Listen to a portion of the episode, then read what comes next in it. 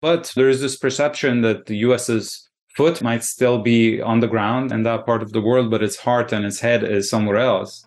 And in that, I think both sides see opportunities and risks.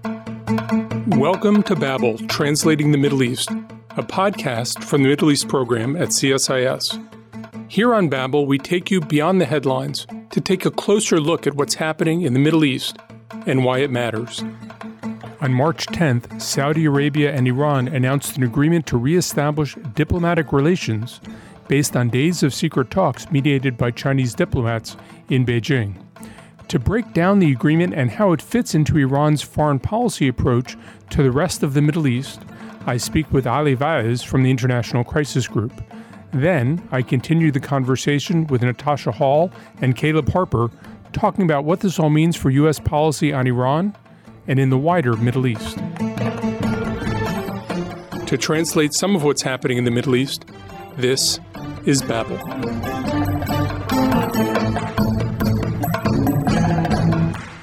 Ali Vaez is the Iran Project Director and Senior Advisor to the President at the International Crisis Group, where he's worked for more than a decade. He is also an adjunct assistant professor at Georgetown University's Walsh School of Foreign Service, and I have guest lectured in his class. Ali, welcome to Babel. Thank you, Jon. It's great to be back. Were you surprised that China brokered a deal between Iran and Saudi Arabia in mid March?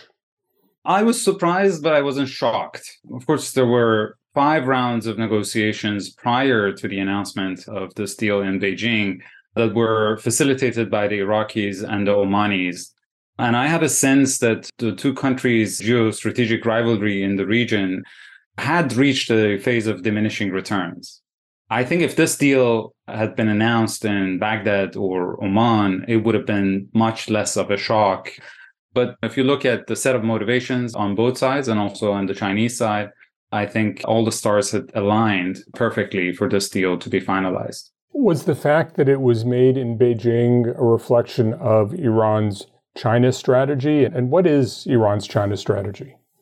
Well, Iran pivoted to the east about two decades ago, mostly as a result of Western sanctions, which changed the balance of trade, which was primarily towards the West, towards Europe, to China. And since 2018, US withdrawal from the JCPOA, Iran had also realized that geostrategically it is left with very little options other than counting on China and Russia. This is not a position that I think is comfortable for Iran. It knows that China and Russia are cognizant of the fact that Iran has little alternatives to them, and therefore these countries exploit Iran, especially China, in demanding massive discounts on Iran's energy exports to the country. But again, they've been left with very little choice. And of course, in the same way that this was for the Iranians a gesture towards China, it was also, I think, for the Saudis a signal to Washington that they too could potentially have alternatives if the US does not take their security concerns into account and act in a more serious and reliable way. The argument that the Obama administration had made was that Saudi Arabia needed to do precisely this, and Saudi Arabia was resistant to doing this under the Obama administration. Now you say that they're doing it as a way to show the United States that they have alternatives. How do you disentangle the insistence on the regional states wanting a security umbrella against Iran and a feeling of necessity to engage Iran because of a sense the U.S. isn't willing to provide that security umbrella? I would argue that it's primarily because they had not tested the alternative in 2015 when President Obama uttered those words, and they turned into almost blasphemy in the eyes of the Saudis and the Emiratis.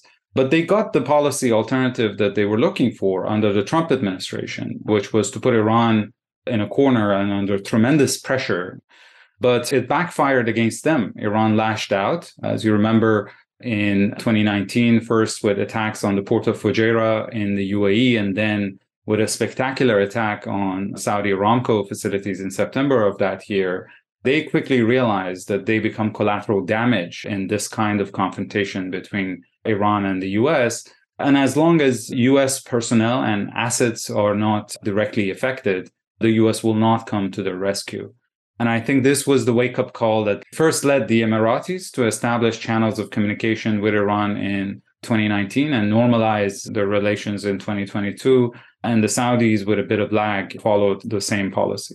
So, what is the broader Iranian strategy toward the neighbors? I'm sure you, like I, have heard any number of Arab officials and experts complaining that Iran controls four Arab capitals. There's the whole Shia Crescent language that King Abdullah of Jordan has put forward. Does Iran genuinely seek a sort of accommodation with Arab states? Does it think that relations with Arab states will let it continue to push its advantage? against the Arab states. Where does this go? Let me just first say that I think for Iran, this deal with Saudi Arabia was more of a tactical move than a strategic move in the sense that at this moment, Iran is primarily focused on crisis management. It's dealing with a confluence of crises at the same time. It has tensions with Azerbaijan in its north, tensions over the Iraqi Kurdistan region where Iranian dissident groups reside, concerns about Israel's growing presence around Iran. Add to that domestic unrest that Iran has been dealing with in the past almost seven months. And of course, growing tensions over Iran's nuclear program and the deepening rift between Iran and the West over Iran's supply of weapons to Russia that has deployed Iranian drones in its war of aggression in Ukraine. So you put all of that together, I think the Iranians wanted to at least close off one potential front, which is in the Gulf region, which is also a similar motivating factor for the Saudis and the Emiratis that they wanted to get themselves out of the line of fire in case there is another round of confrontation between Iran and the West. But strategically, Iran is still focused on its axis of resistance that basically provided with a forward defense against Israel. But that policy is primarily focused on the Levant. It's an axis that goes from Tehran to Baghdad to Damascus to Beirut. Iran really never wanted to expand that zone of influence into the Arabian Peninsula. But I would argue the war in Yemen provided Iran with an opportunity to turn the table against Saudi Arabia and the UAE, which it felt were doing the same thing to Iran and the Levant by supporting non state actors in Syria to curb Iran's influence there. And this is why, at this stage, I think Iran had reached a point of diminishing returns because it basically has won in Syria in terms of the primary objective of preserving Syria's geostrategic orientation against Israel.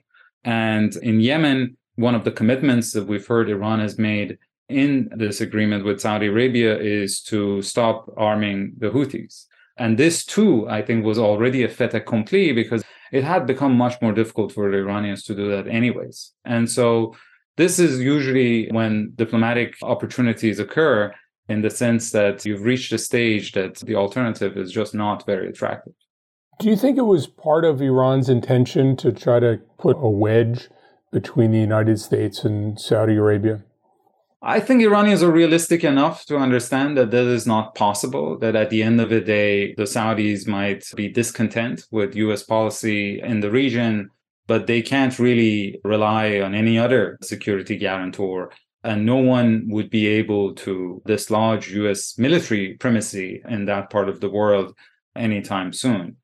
But I think there are there were domestic calculations for the Iranians here, for instance, that were much more important than an attempt to drive a wedge between the U.S. and Saudi Arabia.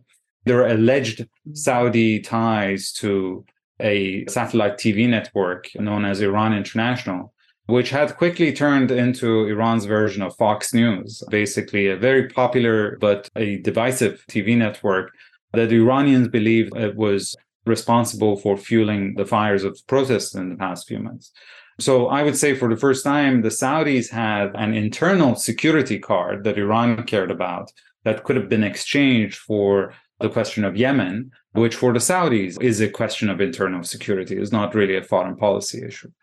But I don't think the Iranians are any under any illusions uh, they would be able to create a serious rift between the Saudis and, and the Biden administration.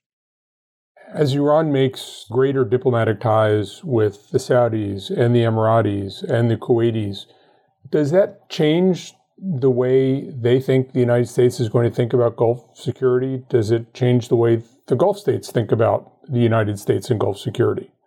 Look, there is a general perception of US pivoting away from this region, which started under the Obama administration. In practice, we don't really see any evidence for it on the ground. In fact, the US now has a higher number of troops and military assets in the region than in the beginning of the Obama administration. But there is this perception that the US's foot might still be on the ground in that part of the world, but its heart and its head is somewhere else. And in that, I think both sides see opportunities and risks. The Saudis have obviously tried to hedge their bets by maintaining ties with Russia despite US's efforts to cut them off. The Saudis have also, I think, are increasingly moving towards rapprochement with Israel, which could happen when MBS becomes king. But same for the Iranians, that they see in US disengagement from the region an opportunity for trying to deepen relations and bring down the temperature, at least in the sub region. There is another motivation here from the Iranians, which is that they have learned that economic ties with regional countries are much more immune to US pressure than is the case elsewhere. You know, if you look at Iran's trade with South Korea or Japan, they almost disappeared overnight when the US withdrew from the JCPOA in 2018. But even the Trump administration could not manage to cut off economic ties between Iran and the UAE or between Iran and Iraq or between Iran and Turkey. And so they see in this kind of developing of relationships an opportunity for creating lifelines for the Iranian economy, which given the deep troubles that it is in right now, it is of vital interest to them. Do you read anything into the fact that a lot of these negotiations have been quite visibly handled by Ali Shamkhani, the head of the Supreme Council on National Security in Iran, rather than the foreign minister Hossein Amir Abdullahian, who in many ways had articulated this idea that we're not going to worry as much on the West, we're going to focus on the neighborhood and to some extent to the East? Well, there are multiple factors here. First, on the Saudi side, they were always interested in talking to Iranian security officials because they believe that Iran's regional policy is not run by diplomats in the foreign ministry, but by the Revolutionary Guards and the security apparatus. But also on the Iranian side, I think there were a few factors involved. One, the secretary of the Supreme National Security Council used to play a very prominent role before the Rouhani administration. This is when Rouhani had that job.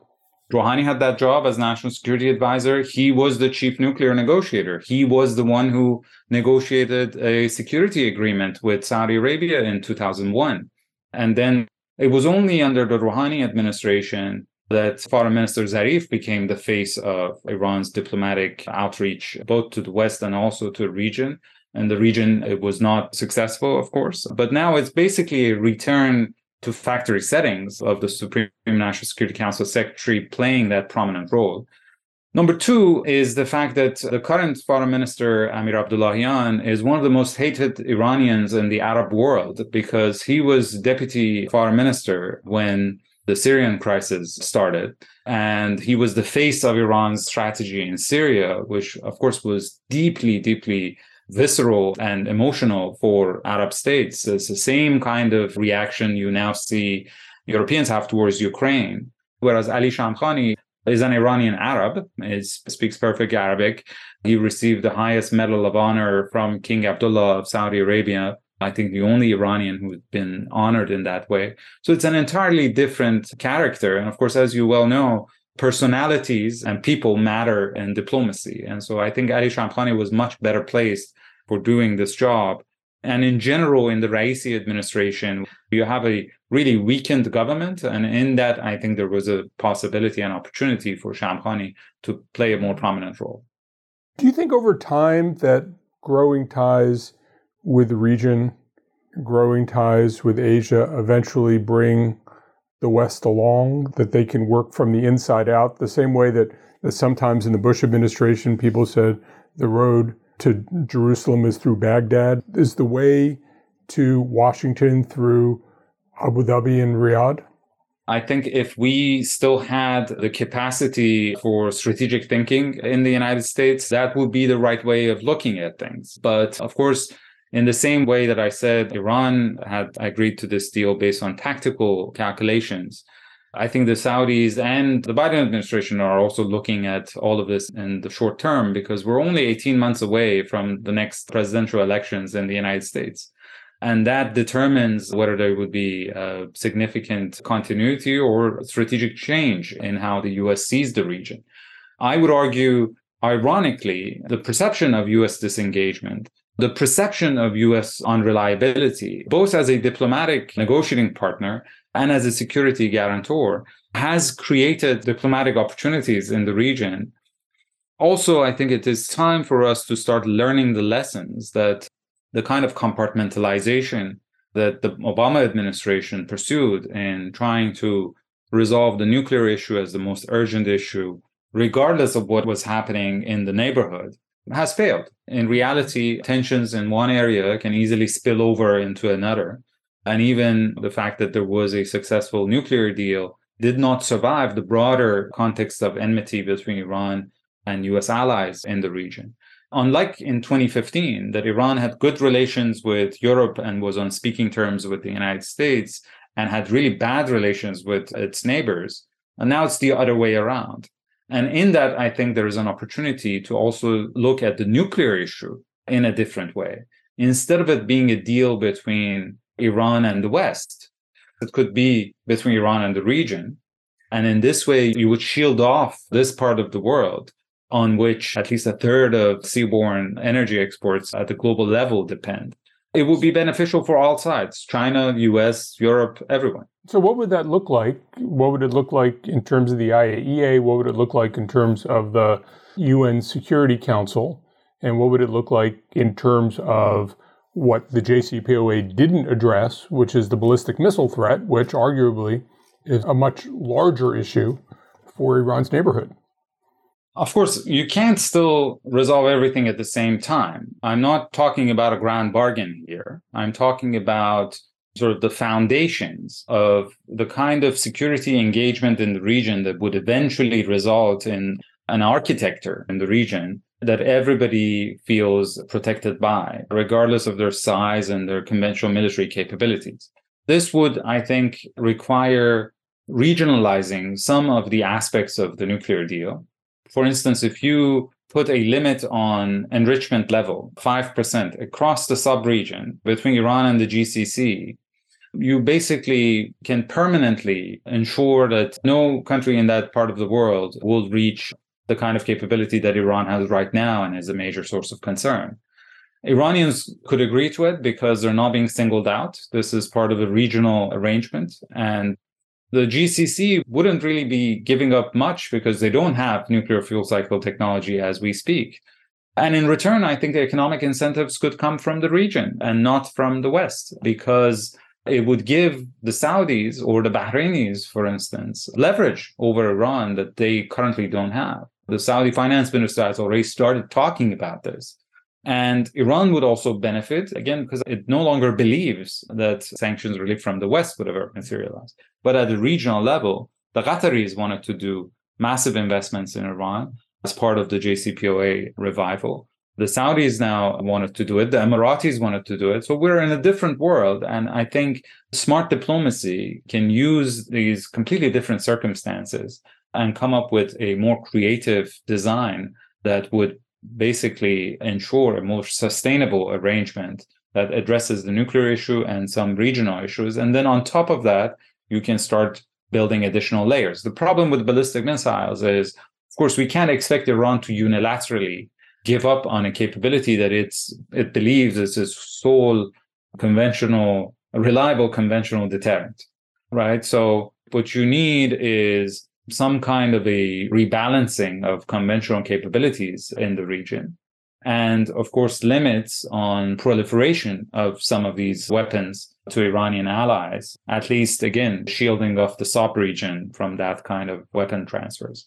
But you got to start somewhere. And I do believe that this kind of a nuclear versus regional trade quid pro quo is a good place to start. And of course, Iran has been a pioneer in developing asymmetric threats, not just its nuclear capability, but with use of proxy groups and all kinds of other tools.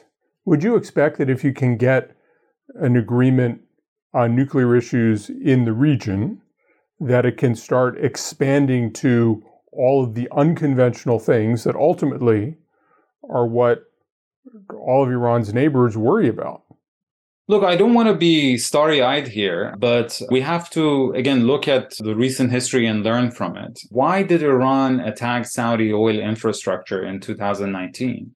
It wasn't because of the rivalry competition with Saudi Arabia, which has always existed, but it escalated because we got into a zero sum game. And this idea that Iran could be put in a box and under pressure from the US and contained and the rest of the region can flourish, I think has proven to be completely wrong-headed.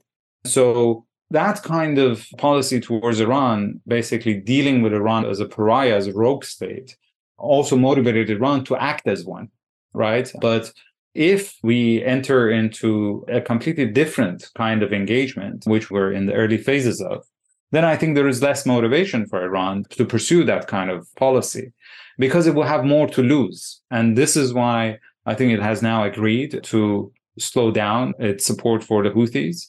Of course, with realistic limitations, because the Houthis are not really an Iranian proxy. So there is a ceiling on how much influence Iran has on them, but it has control over its weapons transfers.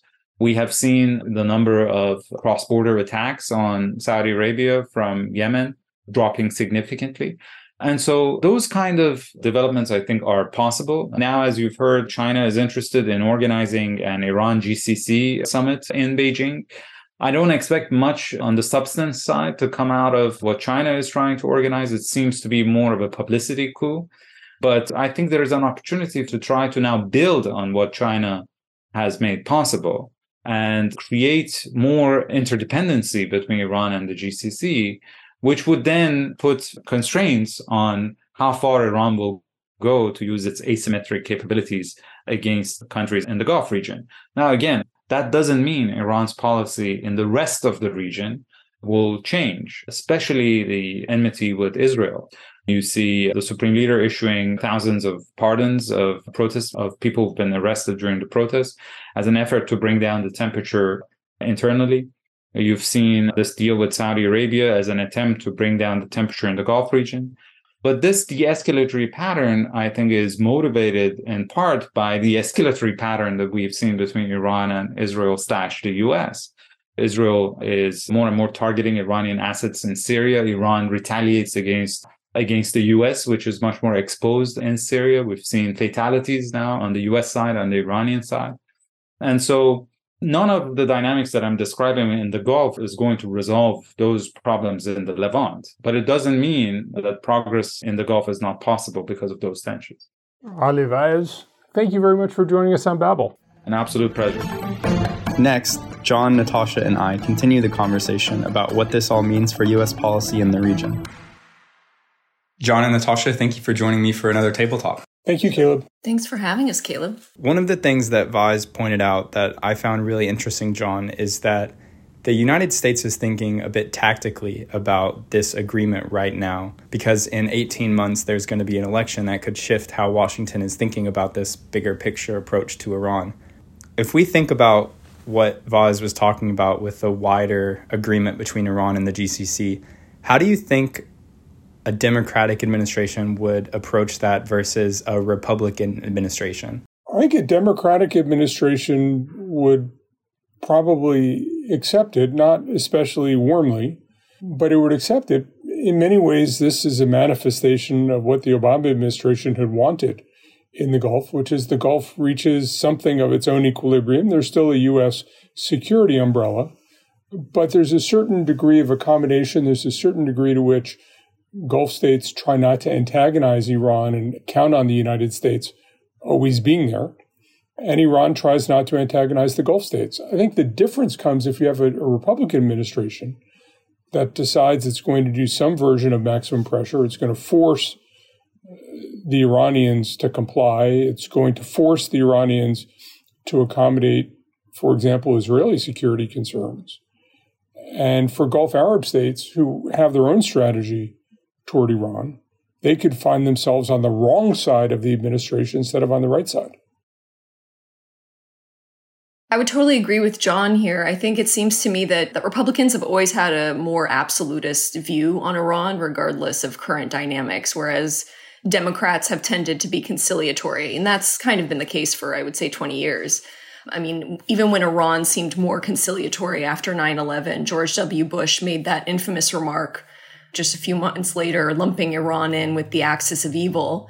And even just last year, I think it was like 49 senators, uh, Republican senators, told the Biden administration that they weren't interested in a deal or revival of the JCPOA. That was even weaker than its predecessor. For the Israel component, I think that's at least part of Netanyahu's calculus, where he started obviously sort of siding with Republican administrations. And it's not necessarily because I think both parties are still sort of strongly pro Israel, but their stance on Iran is quite different. So I would say for closer relations between the GCC and Iran. But I agree with Jon that I think Democrats would actually, to a certain degree, welcome this because it's part of their plan to be less hegemonic, as Vaez was saying, and more of kind of an offshore balancer. How they feel about China being that offshore balancer more consistently, I think, is another thing. But I do think that the deal shows to a certain degree this new geopolitical dynamic and almost the growing influence of China and Russia and this notion that you don't have to pick sides, you can be friends with enemies. And it's not just okay, but it's beneficial and you can play them off of each other. And I think that's how Saudi Arabia played this. And it's interesting from an Israeli perspective as the Gulf states look, on the one hand, to keep a relationship with Israel and supplement it with a relationship with Iran, certainly in a warm relationship with Iran. But from the Israeli perspective, that's not what the Abraham Accords were supposed to be about. The Abraham Accords were supposed to put Iran into a box. And instead, you see that same playing both sides. To some degree, you have the playing both sides on the Israeli side between the United States and Russia because Israel has very complicated relationships with Russia. The country that's not very good at playing both sides is the United States. We're the ones who say you have to color inside the lines, pick a side, what we're seeing is the diplomacy of our friends is all about striking the right balance between adversaries. So, as we think about this agreement and countries in the region trying to strike their own balance, what do you think this agreement or even a larger agreement between Iran and its Arab neighbors could do in the region to kind of de escalate tensions? And on the flip side of that, what do you think it couldn't do? Yeah, I mean, so far it seems like this agreement is fairly limited and more of a signaling exercise, which I think is substantial in and of itself. But I mean, this is one of the most hardline Iranian regimes we've seen in a while, as Ali Vaez was saying. And we have a very aggressive crown prince in Saudi Arabia, although I think he's learning. But there is a reason not to exaggerate what this will accomplish at this point. That said, I think both countries have kind of a reason to de escalate. Iran is facing a lot of domestic unrest. And Saudi Arabia does have stronger ties with China now, and it's facing a US that is much more disengaged, or at least appears to be more disengaged. And so I think both sides would like to bring tensions down on fronts where it's possible. And in that regard, I think everyone has eyes on Yemen. Iran agreed to halt shipments of arms to the Houthis, but many analysts, including Vaez, have noted that Iran may have actually upped the shipments in advance of the agreement and so the US started intercepting more. So this looks like perhaps more of a concession than it actually is.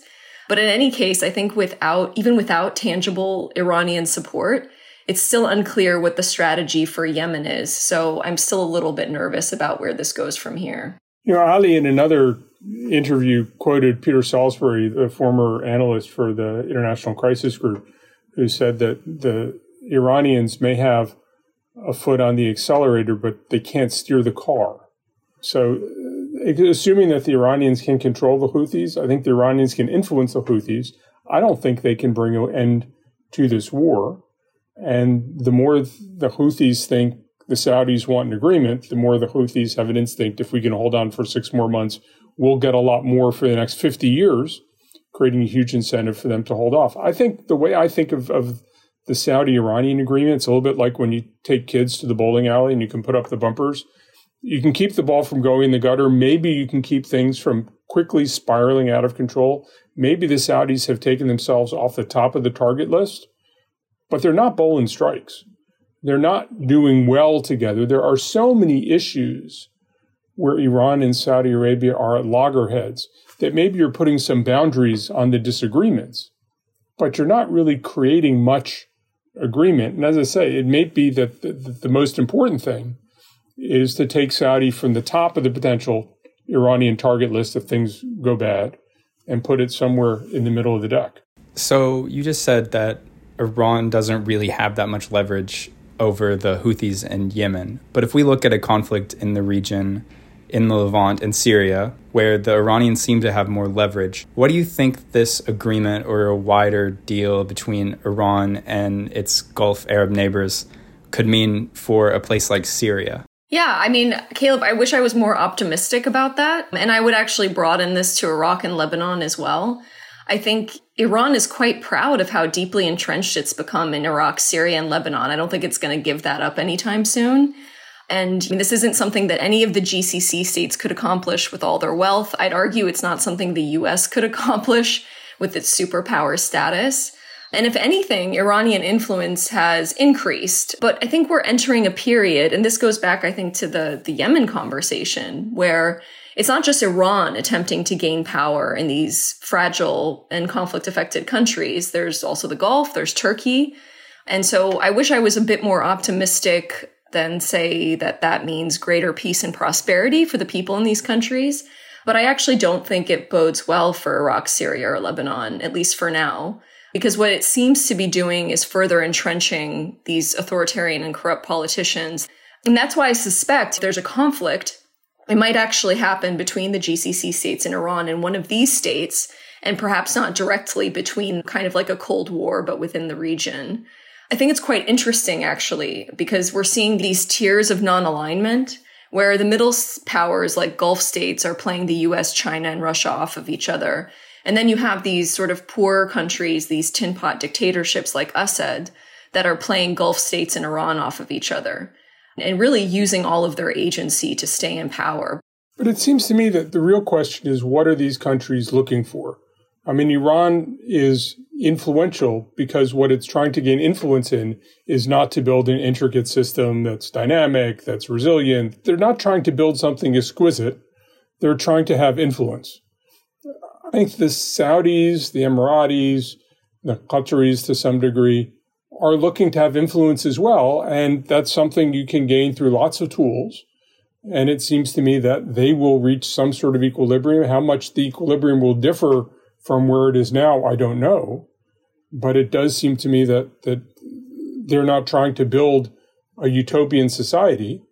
They're trying to advance their interests broadly in the region. Part of that is about fundamental stability, and part of it is just about politicians you can access. So, thinking about that idea of influence or leverage in the region, I've also found it striking when Vaez said that there's a perception that the United States might have its foot in the region, but its head and its heart are elsewhere. If we think about what Vaez was talking about with a wider deal between Iran and the GCC, if the region is able to come to this dialogue on their own, how does that affect U.S. power and U.S. influence in the Middle East? It seems to me that that's precisely the kind of influence the U.S. wants to have. It wants to be a guarantor. It wants to be there to create broad frameworks. It doesn't want to do all the handyman work. It doesn't want to do everything that needs to be done. From a U.S. perspective, there's a view the U.S. has been much too militarily engaged, doing too much, having too large a permanent presence, and the ability to surge, the ability to cooperate, maintaining close ties to more capable governments in the region, I think is the U.S. model of how this all works and the U.S. sense of how the U.S. can help underwrite this, but not do it all. The Chinese don't want to take on that role. There are ways this could go in useful directions. There are also ways that this could start fraying very quickly, and that could create the sense of, well, we need the United States. The United States just isn't there anymore. Yeah. I mean, we've talked about the US becoming an offshore balancer. So I think that the US is signaling that it wants to decrease its role in the Middle East, which I think some would argue that translates to diminished power and influence in the region, in spite of the considerable assets, military and foreign aid still in the region. And I think that they think that if they signal this, that countries would be forced to make agreements and sort things out for themselves. And I think that's essentially what the Abraham Accords and this Iran Saudi detente look like. So I think to a certain degree, I agree with what Jon said, especially for democratic administrations, that this is essentially what they want over the long term. But I think that the question is, and I think that we need to ask ourselves this a lot more is what could go wrong after the US has voluntarily diminished its role in the region. I mean, we saw congressional members get very angry when MBS refused to increase oil production. But what else could happen? There needs to be, I think, a larger conversation because I think that there's this sense that the US is shifting to East Asia, hell or high water. And if something flares up in the Middle East, then the US will deal with it then. And I'm completely oversimplifying because there's certainly still high level visits and engagement in the region.